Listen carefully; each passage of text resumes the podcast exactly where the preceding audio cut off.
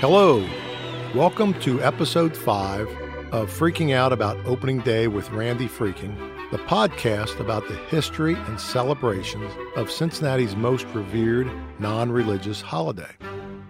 In our first four episodes, we gave an overview of the storied history of opening day in Cincinnati. Greg Rhodes and I then discussed the special occasions that have occurred on opening day. Howard Wilkinson joined us as we explored opening day folklore. And in our last episode, John Erardi and I took a deeper dive into the life of Frank Bancroft, the father of opening day. And we also talked about the role of females in our opening day history. In this episode, we will relive some of the many interesting years in opening day history. From the 1869 opener, the very first one, to tally ho parties, to World War II, the assassination of Martin Luther King, the 1990 MLB lockout that forced the Reds to open on the road, and the opening of the Banks development on the riverfront in 2012. We may also sneak in 1972. There are so many interesting years where opening day was special, but also coincided with local, national, and world events that I wish I could cover them all. But I suppose most of you don't have an extra 20 hours to listen to me today. Of course, it's all in the book. My book combines the history of each of the 150 years of opening day festivities with some references to the games and that is what we will do today with seven of those years. We will talk about the history of opening day. If you want to learn more details about each game, you should buy John Erardi and Greg Rhodes' book that is entitled Opening Day. So, enough of the intro. Let's get started. Any look at various years in opening day history has to start with the very first one, on May 4, 1869, when the first ever all professional baseball team, the Cincinnati Red Stockings, debuted. Ironically, that first game started with a parade, hence the subtitle of my book, Cincinnati's 150 year opening day history The Hoopla Started with a Parade in 1869. Like many traditions, the observance of opening day in Cincinnati has evolved over time, but the energy undergirding it has always stemmed from the pure joy of welcoming a new baseball season. And that started with the very first game of the Red Stockings. While the unofficial holiday known as Opening Day was not recognized until decades later, May 4, 1869 marked the beginning of Cincinnati's love affair with professional baseball. In the eight page edition of the Cincinnati Enquirer that morning, the game was previewed as follows Quote, The Cincinnati and Great Western baseball clubs play the first regular match game of the season this afternoon at 3 o'clock on the Union grounds. Both clubs will send forth the whole of their first nines, and a very interesting game may be expected. Unquote. An ad also appeared in the classified section promoting the first game in the history of professional baseball. While the activities of the first opening day bear little resemblance to the current state of affairs, according to author Stephen Guschov in the Red Stockings of Cincinnati, baseball's first all professional team, the city of Cincinnati was in a festive mood that day, and the players themselves joined the parade to Union grounds. Here is what Mr. Guschov wrote Harry Wright's boys rode out to the Union grounds in a caravan of fancy, ribbon adorned carriages behind which followed hundreds of merry cranks, eager to see whether their boys could measure up to the first real competition of the season. The Red Stockings players strode confidently into the Union grounds and onto the emerald hued field, resplendent in their crisp white flannel uniforms and blazing scarlet hosiery, marching nine abreast across the field like soldiers in formation on their way into battle. Unquote. It's really unbelievable that they paraded into the very first game in Cincinnati. There was no marching band, no parade grand marshal, and no ceremonial first pitch as there would be later on. The fan base consisted of a small number of those cranks, and the opposing team wasn't even from another city. The professional Cincinnati Red Stockings beat the amateur Great Westerns of Cincinnati 45 to 9 with 3 inside the park home runs. In those days, no player ever hit a ball over the fence at Union grounds because, like most baseball fields, Union grounds did not have a fence. The Enquirer apparently did not even cover the game, as there is no mention of it in the newspaper the next morning. And who could blame the readers of the Enquirer for missing the brief promotion of the first game? Page one of the paper detailed the trip to England that the United States ambassador to Great Britain, John Motley, was scheduled to take 15 days later. Quote, Despite all the talk about war with England, the instructions to be given Motley are yet subjects for further discussion and consideration by the President and his cabinet, unquote, said the article. Farther down the column, concern was expressed about U.S. citizens in Cuba, and the U.S. Consul General at Havana was cautioned not to, quote, precipitate a quarrel with the Spanish authorities, unquote. With professional baseball being a new phenomenon, the Enquirer was more concerned about events in Indianapolis, Columbus, and New York, as well as the doings of the Cincinnati City Council the previous day. Local commerce concerns were of much greater interest to Enquirer readers than was baseball. On page 7, an ad appeared for a, quote, good boot and shoemaker, unquote, promising, quote, good wages, unquote, if one wanted a job in Boone County, Kentucky, about a 10 minute car ride today from Cincinnati, but much longer by horse in 1869. The riverboat schedule showed 11 departure times for various cities along the Ohio River. And in other transportation news, the nation's first transcontinental railroad was five days from completion in Utah.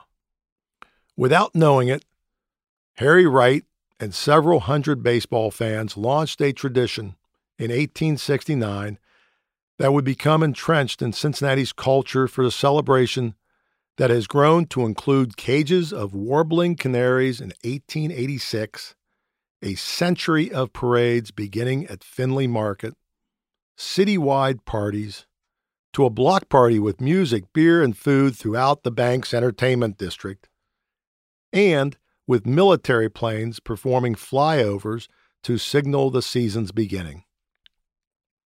Although the ragtag version of the first parade bears no resemblance to its current form, this public celebration of opening day became the hallmark of the spring celebration.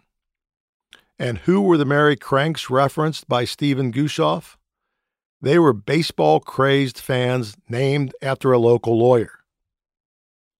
Maybe they would have been called freaks if I was around in 1869. Okay, enough about 1869. In previous episodes, we covered the development of opening day from 1869 to 1906, largely due to Frank Bancroft. But a very interesting year was 1907. The Reds had disbanded the official parade in 1903 because they thought fans really just wanted to focus on the game itself. How wrong they were. In 1907, the fans took over the party.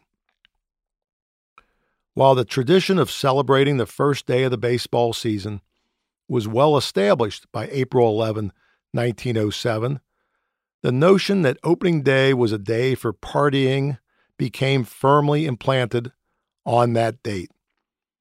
For decades previously, there had been rooters groups for fans, but the absence of an official parade since 1903 opened the door for the rooters to take a more active part in planning festivities on their own.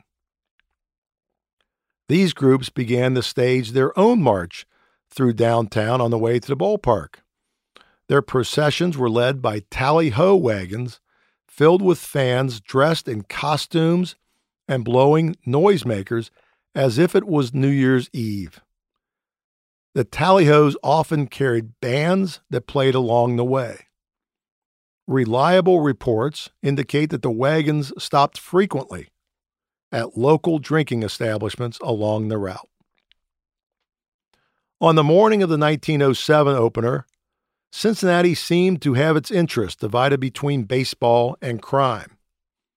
The paper that day devoted four pages of coverage to the so called trial of the century, involving the husband of America's first pinup girl, Evelyn Nesbit.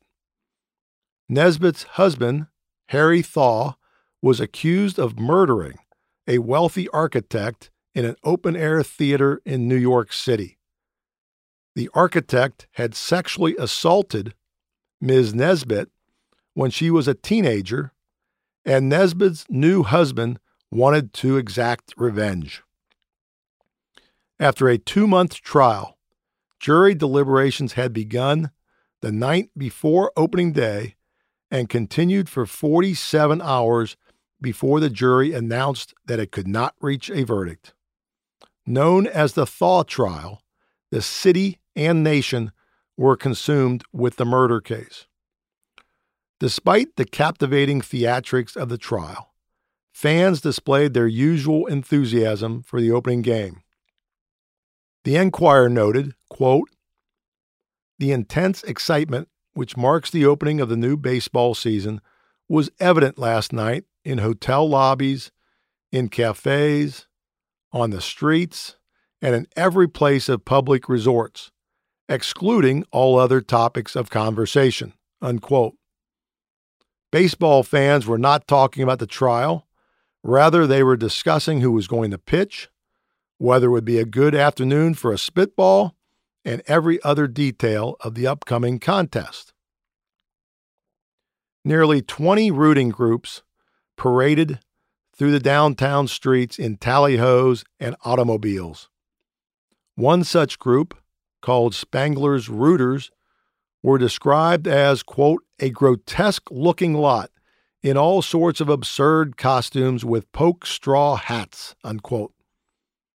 The horse drawn wagons were decorated with large, streaming banners. They were capable of carrying anywhere between six and 40 people and fans were equipped with megaphones, cornets, horns, and rattles. Even after the tallyhos began to arrive at the ballpark at 2 o'clock, the partiers continued during pregame ceremonies and during the game itself. The party was on. The crowd was so lively that the umpire's voice could seldom be heard. As the party carried on in the grandstand, the two teams gathered near home plate, according to custom. Vice Mayor Pfaff made a brief address before he hurled a new ball into the diamond. The crowd was hushed during these proceedings, but the silence was broken when umpire Hank O'Day yelled, Play ball! With cloudy skies and a 45 degree temperature, it was the smallest crowd for an opener since 1902, but it was no doubt the noisiest. The Reds won the game in their last at bat. These tally ho parades were the focus of the festivities until World War I began, and after the war, the Findlay Market Association began its 100 year tradition of sponsoring the parade in 1920. The Roaring Twenties and the Great Depression both affected the annual festivities, but I would like to jump forward to a fascinating year, 1942.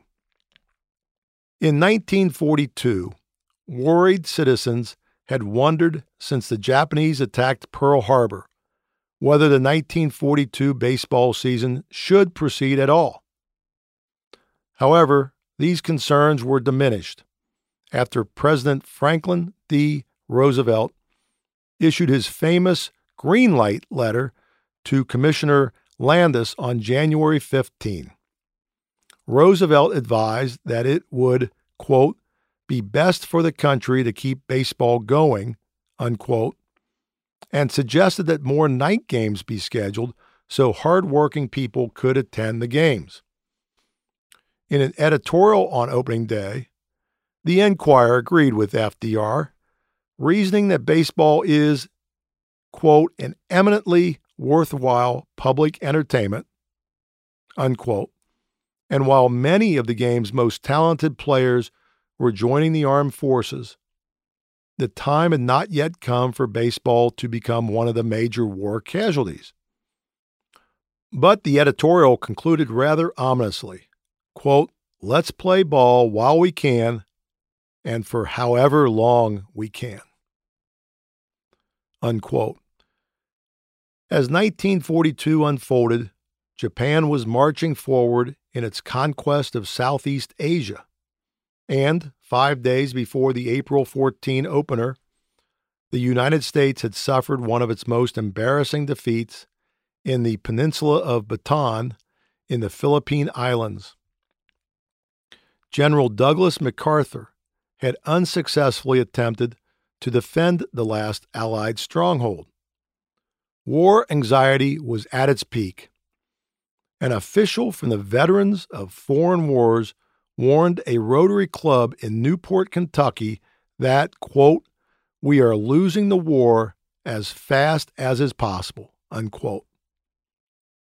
He even began to advocate for a 60 hour work week, stating that many of the citizens living in the Midwest, including Cincinnati, did not fully appreciate that the nation was in a war that it could lose.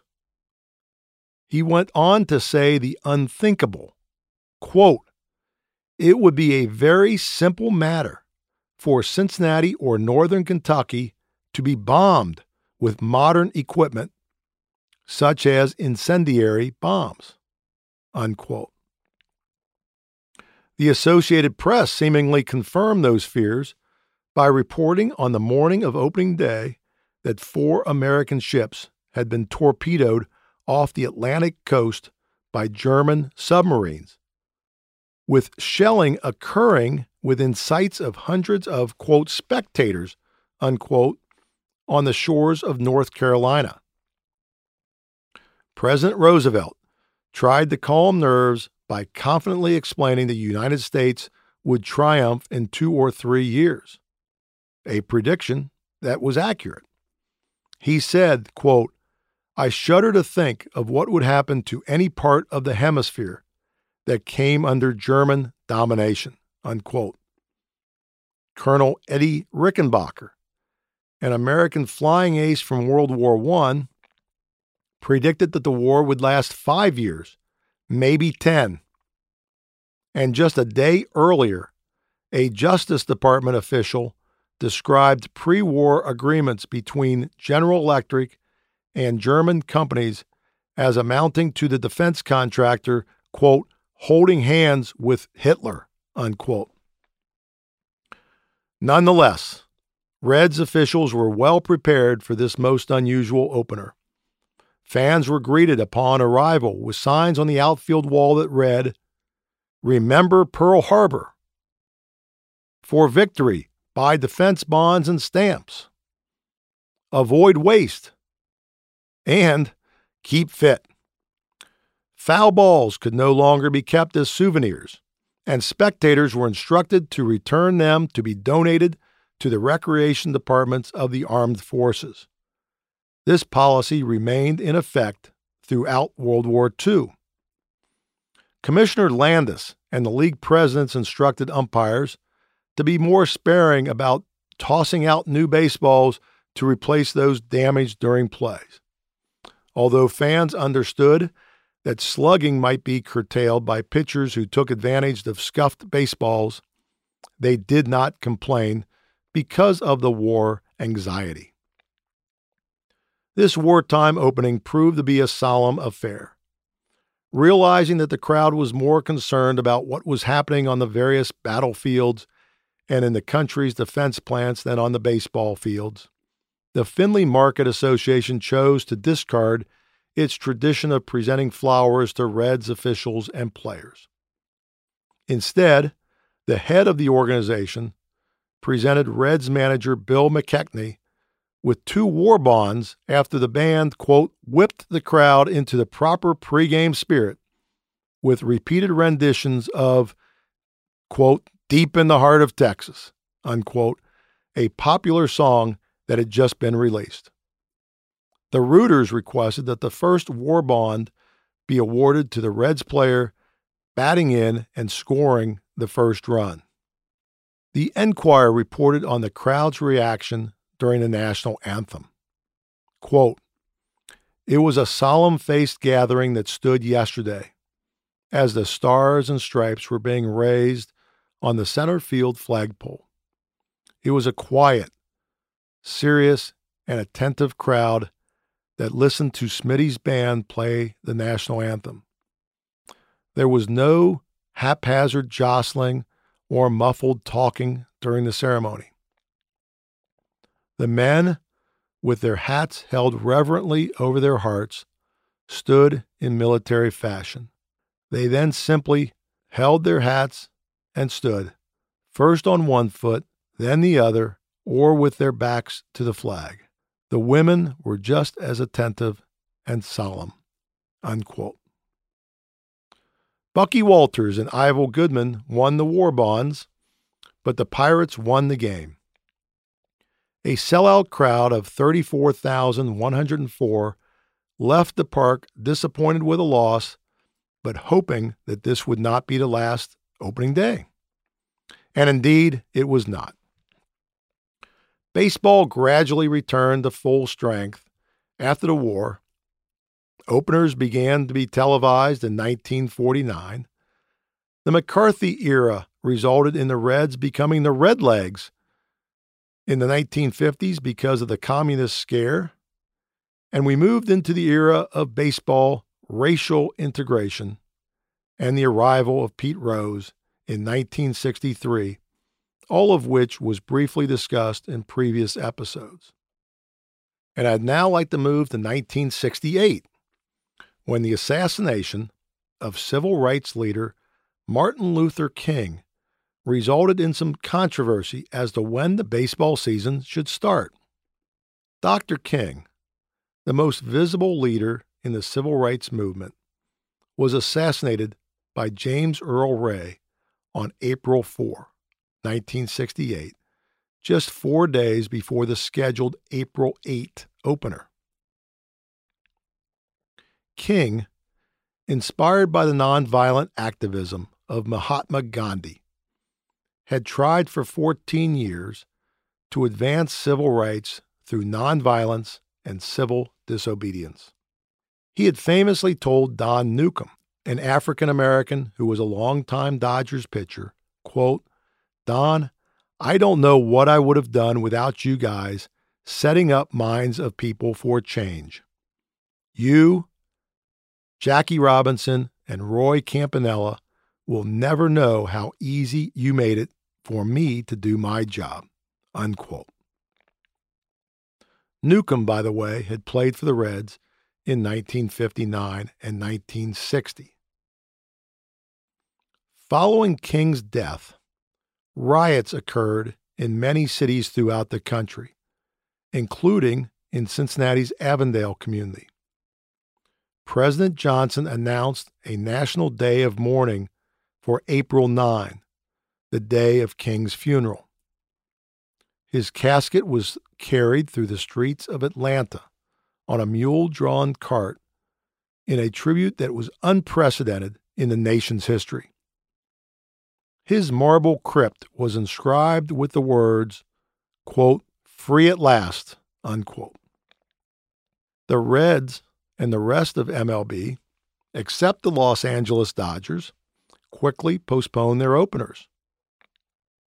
The Dodgers later backed down when Philadelphia Phillies players said they would refuse to play on the day of the funeral. Opening day in Cincinnati was delayed until April 10 when all teams would open the season. On the day of the funeral, Reds president Francis Dale hoped that baseball, quote, could bring a smile back to our citizens, unquote. He stated his belief that there is a time for mourning and a time to return to the job of day to day living. Sports columnist Lou Smith poignantly explained why the postponement was necessary. Quote, It seems to me that it was fitting that the baseball season, opening day of America's favorite sport, should be postponed out of deference and respect for Dr. Martin Luther King Jr. For wasn't it baseball that first put into action, so to speak, the philosophy of Dr. King? It was baseball that first acknowledged the ability of those other than the white players. Perhaps before too long, all men will be judged, as Dr. King said, not by the color of their skin, but by the content of their character. Unquote. That's one of my most favorite quotes that I read in the Enquirer doing my research. It's really a touching quote. For the opening day game, plainclothes police officers, plus a dozen extra uniformed police, circulated through Crosley Field. The Avondale riots had occurred just two nights earlier, and the curfew had been lifted that morning as fans entered the ballpark. Although every seat had been sold in advance, only 28,111 spectators attended the 10 4 win over the Cubs. Both the ushers and the ballpark sported a new look. The ushers were dressed in new Palm Beach red jackets, and the grandstand roof featured pennants identifying each National League team. To the delight of fans, a beer garden was added under the stands behind the third base line. Preceding the game, the Findlay Market Association made its traditional pilgrimage from Elder and Vine Streets, and Marion Spellman sang the national anthem. As it did in some years, the association crowned the queen of opening day. Mayor Gene Ruehlmann, who was described as the number one Reds fan, threw out the first pitch to future Congressman Willis Gradison. The annual festivities provided a welcome relief from the sorrows of the day. Quite a year in our history with MLK's death and the controversial Vietnam War raging. So, after that unusual year, let's move on to another year filled with controversy. 1972, the second opening day in Riverfront Stadium. My headline for the 1972 opener is does anyone still care? By 1972, labor unions had been a force in the United States for more than a century. In 1954, baseball players had formed the Major League Baseball Players Association, the most powerful union of sports players today, but the new union was barely noticed until the players hired Marvin Miller in 1966 to head the organization. Hiring Miller sent shockwaves through baseball's ownership circle. Miller was an acclaimed union man and had been a labor official in the Kennedy administration. In 1969, a nine day strike at the start of spring training, coordinated by Miller, served notice to the team owners that players would unite behind Miller. Talks for a new collective bargaining agreement continued through spring training in 1972. The primary request from the players was for an increase in their pensions to match three years' worth of inflation.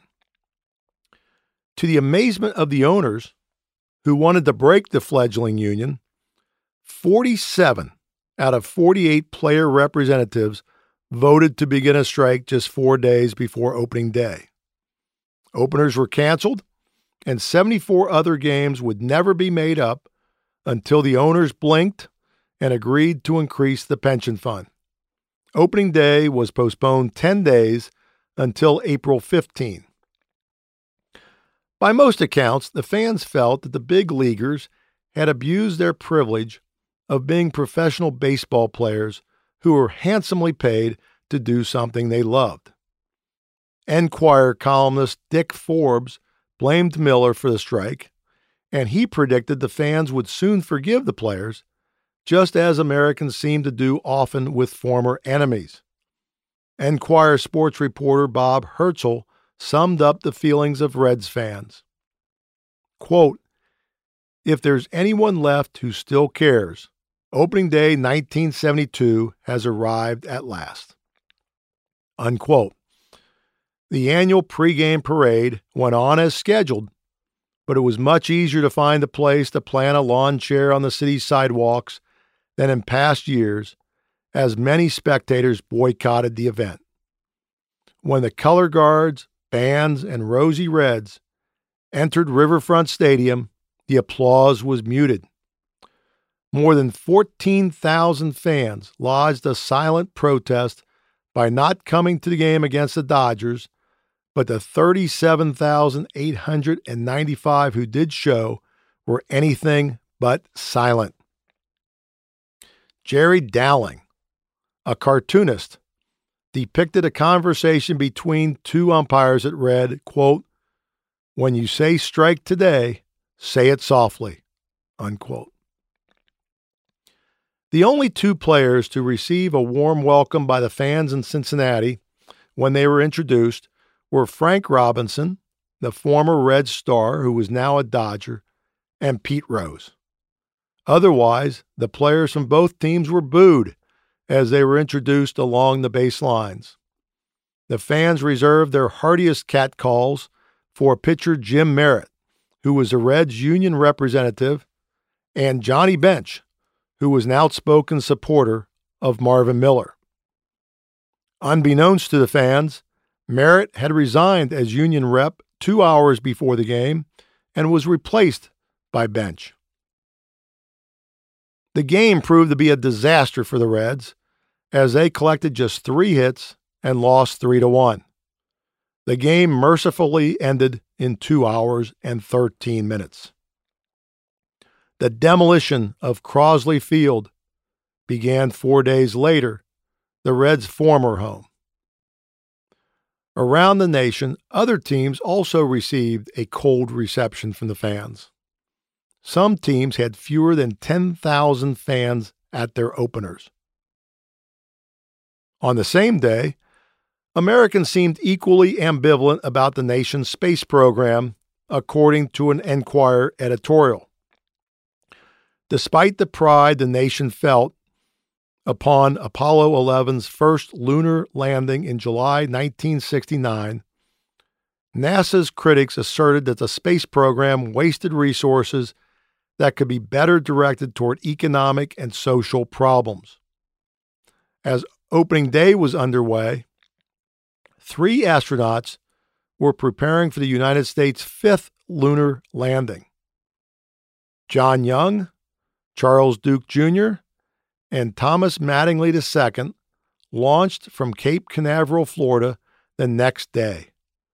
Their launch began an 11 day journey aboard Apollo 16, landing for the first time in the middle of the moon's mountains. During three days on the moon, they collected 211 pounds of lunar material to bring back to Earth.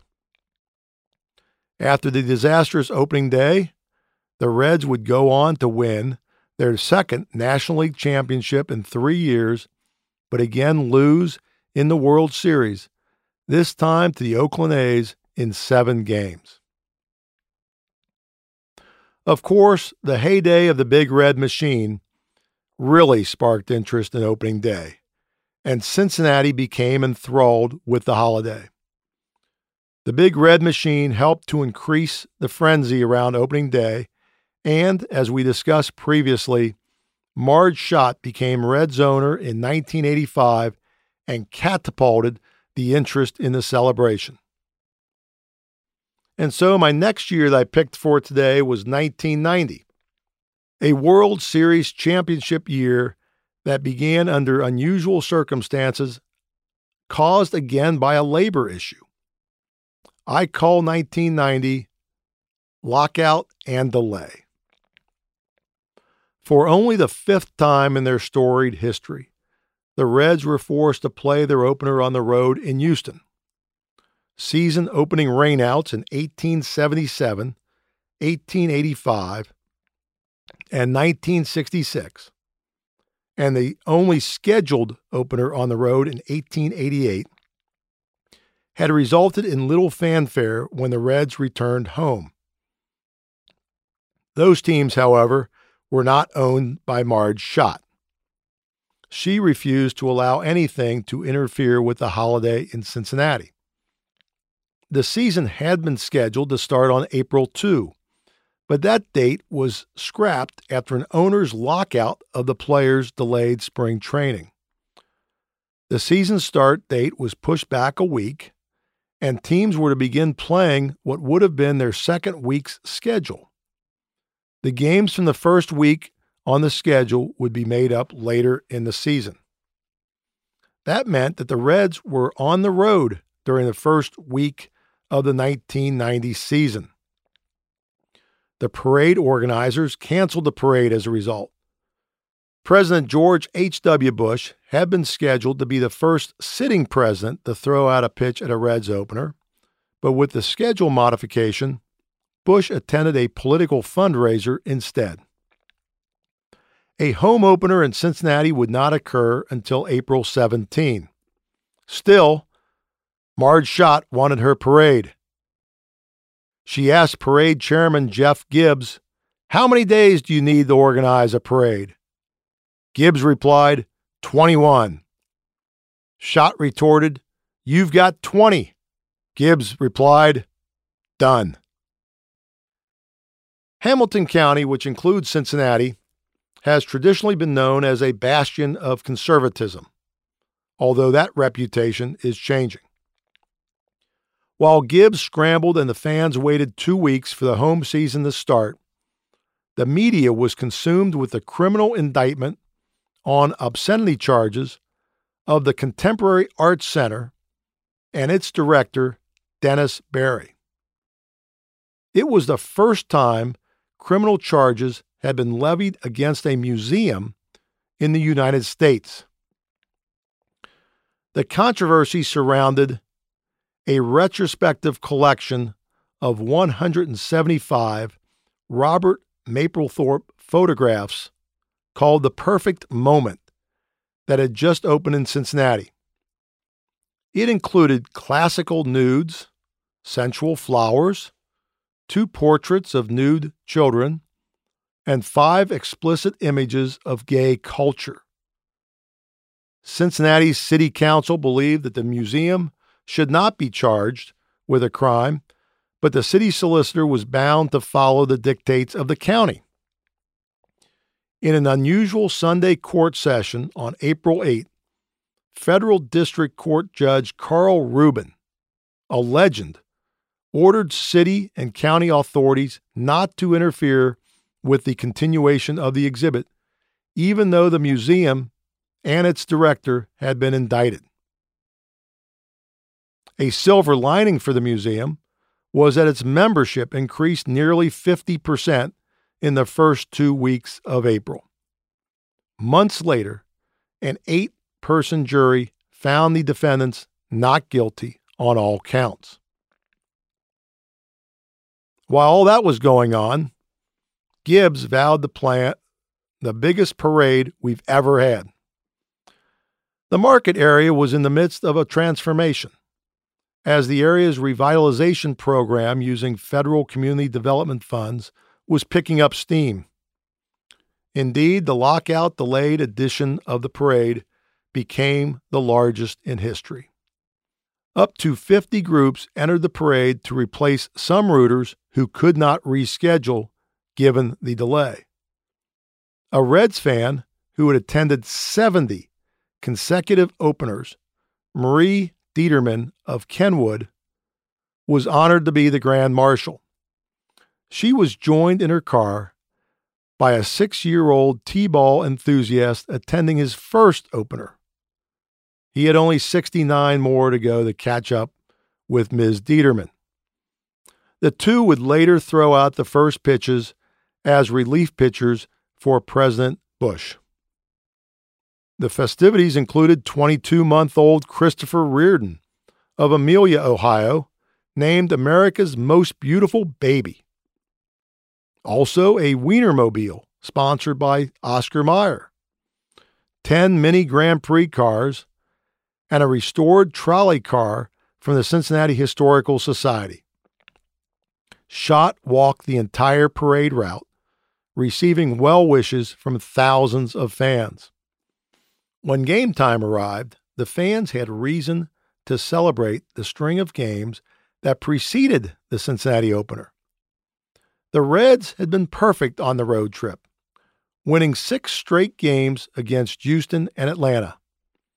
Red, white, and blue bunting along the stadium railings gave the stadium a World Series look.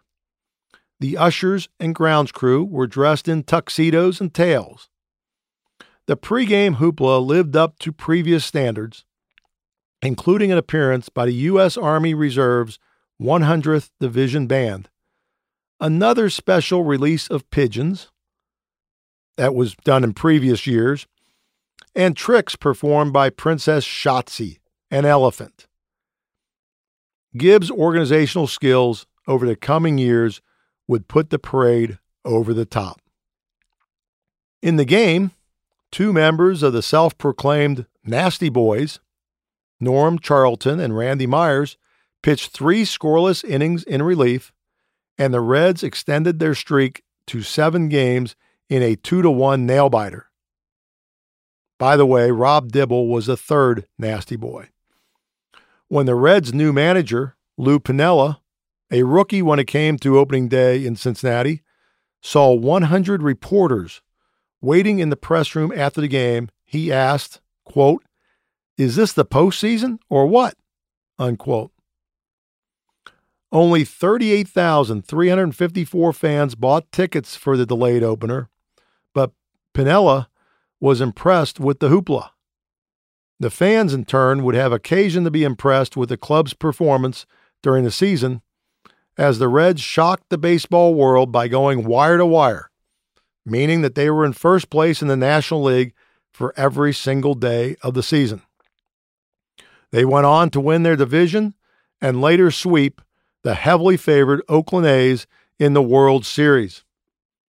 Not a bad run for new skipper Lou Piniella. Now, after the 1990 World Championship, the next 20 years were marked by stunning opening days, including the 1994 year when Major League Baseball tried to change our opening day tradition to an opening night tradition, and the 1996 death of umpire John McSherry on opening day just a few pitches into the game. But there are also exciting years highlighted by the arrival of Ken Griffey Jr. in 2000 and the purchase of the team by Bob Castellini in 2006 and a new owner that promised better years ahead. But I would like to end this history lesson with the historic year of 2012 when the party literally exploded I call 2012 Votto Goes to the Banks. In anticipation of the 2012 opener, fan Ben Schooner told the Enquirer what many others were thinking. Quote, Opening day is our local first day of spring. As winter ends, it is time for pasty Midwesterners to emerge from our sheltered confines. Time to embrace the sunshine, the green grass, and the hope that this could be the Reds' year. We relish the protracted digestion of a pastime which lacks the frenetic pace or the intense chaos of our other games, yet is no less complex. Unquote.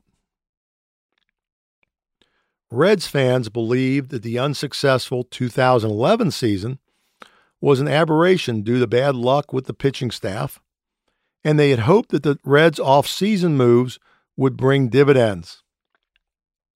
The city council voted unanimously for opening day to be recognized as a ceremonial holiday, whatever that meant. It certainly was not a paid holiday for city workers. But all of a sudden, there was an abundance of events competing for fans' pregame attention. Of course, there was the annual two hour parade that would draw tens of thousands. Then there was the party on Fountain Square that included live music, followed by the game being shown on the big screen atop Macy's department store.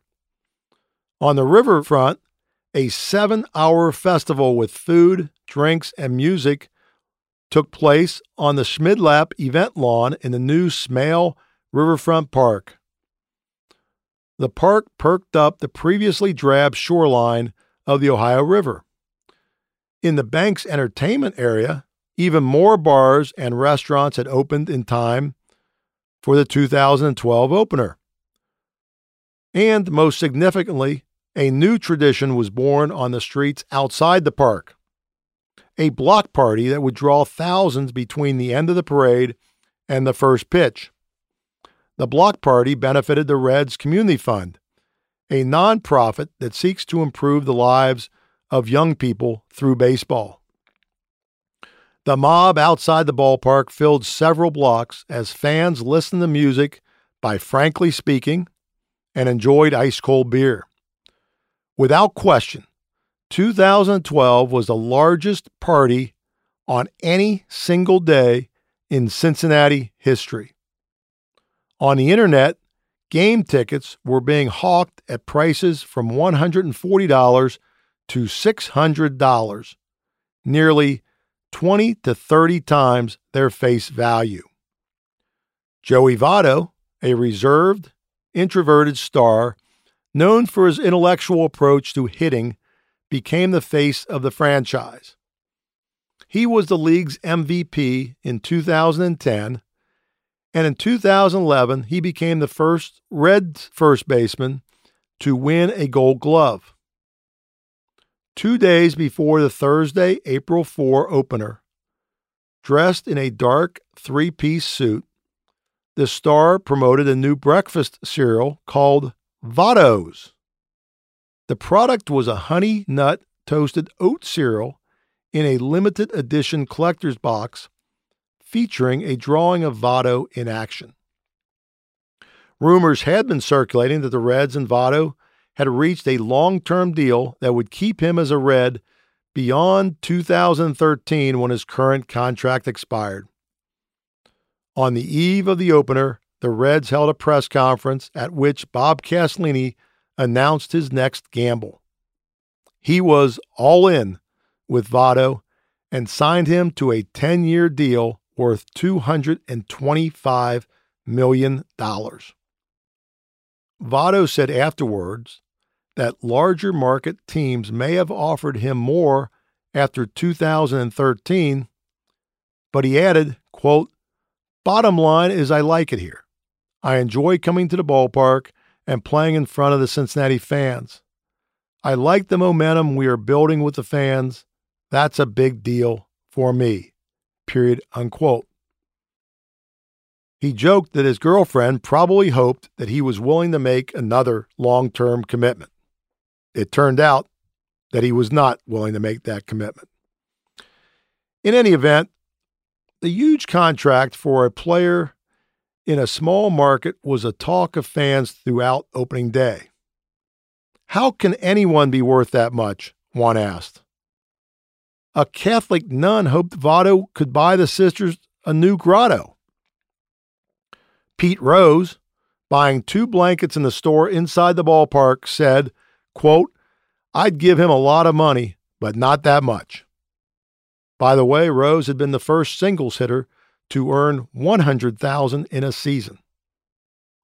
Mark Herr, a truck driver from Dillsboro, Indiana, put the contract in perspective. Herr was dressed in a vintage Red Stockings uniform from 1869, and he talked about George Wright, the Red Stockings captain who made $1,500 for the season. This is what Herr said. Quote, Baseball players have always been overpaid. $1,500 was not $225 million, but $1,500 was a lot of money back then. Period, unquote. Herr was correct. Wright's salary was exponentially larger than the average worker of his day, but still, there was reason to wonder whether the Reds had paid too much. History would be the judge of the price tag. The parade route in 2012 was jammed with optimistic fans. ESPN baseball announcer Aaron Boone was the grand marshal. He had played with the Reds for seven seasons. In his first two seasons in 1997 and 1998, he played alongside his brother Brett. And in his last three seasons, his father, Bob Boone, was the manager. The Boones were still popular. Behind Boone were more than 200 parade entries. There was the, quote, make it official float, unquote, carrying Mike Schuster and Councilman Wendell Young, who had spearheaded the effort to make opening day a holiday. Four U.S. Army soldiers in camouflage units chauffeured soldiers from the Wounded Warrior Projects. Three generations of the Gray family waved him a float honoring their mother, Catherine of Hamilton, Ohio. She was described as the world's greatest Reds fan. Her family commented that when her casket was lowered into the ground at the cemetery, her children all sang, Take Me Out to the Ball Game in her honor. While the pregame party continued in the banks, the pregame ceremonies on the field featured Miss Ohio 2012, Audrey Bolte of Batavia, Ohio. She delivered the ceremonial first pitch to the retiring sheriff of Hamilton County, Simon Leis Jr. Leis had been sheriff for 25 years after previously serving the county as a prosecutor and judge.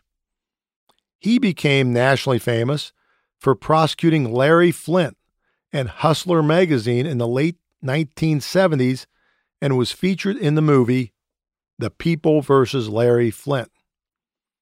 Much like his prosecution of Flynt, Leis's toss was slightly off target. Senator Rob Portman was honorary captain of the Reds for the day, and he accompanied manager Dusty Baker to home plate to exchange lineup cards with the Miami Marlins and review ground rules for the game. Everyone was having a good time at the game, except for the Miami Marlins. Votto collected a hit and a walk. Jay Bruce hit a home run. And Johnny Cueto pitched seven scoreless innings. The Reds cruised to a 4 0 shutout win. The team would go on to replicate the success of the 1970s Big Red Machine, winning 97 games. They then traveled to San Francisco to open the playoffs and breezed the two easy wins. Disaster struck at home when the Giants eliminated the Reds with a three game sweep. In national news that day, it was reported that Mitt Romney had achieved an insurmountable lead over Rick Santorum in the Republican race to oppose President Barack Obama in November. The former Massachusetts governor had picked up 86 more delegates in Maryland, Wisconsin, and the District of Columbia. During the three days prior to the opener, U.S. Today conducted a survey of national attitudes regarding the controversial shooting of Trayvon Martin in Sanford, Florida in February. The results showed a racial divide as to whether people believed George Zimmerman, a neighborhood watch captain, should be charged with murder. After the loss to the Giants in the postseason, Reds fans spent the winter with a severe case of indigestion. Castellini may have been all in on the Reds, but they were declared all out of the chase for the pennant after the disaster at home in the playoffs. Ladies and gentlemen, that was a lot to cover, but I hope you enjoyed these brief excerpts from some of the more interesting years in the 150 year history of opening day in Cincinnati, our great holiday. It has been an honor to relive these years with our listeners who have joined us for this episode of Freaking Out About Opening Day with Randy Freking, and hope you will tune in again as we approach opening day. This is Randy Freking signing off, and in the immortal words of Marty Brennaman, so long, everybody.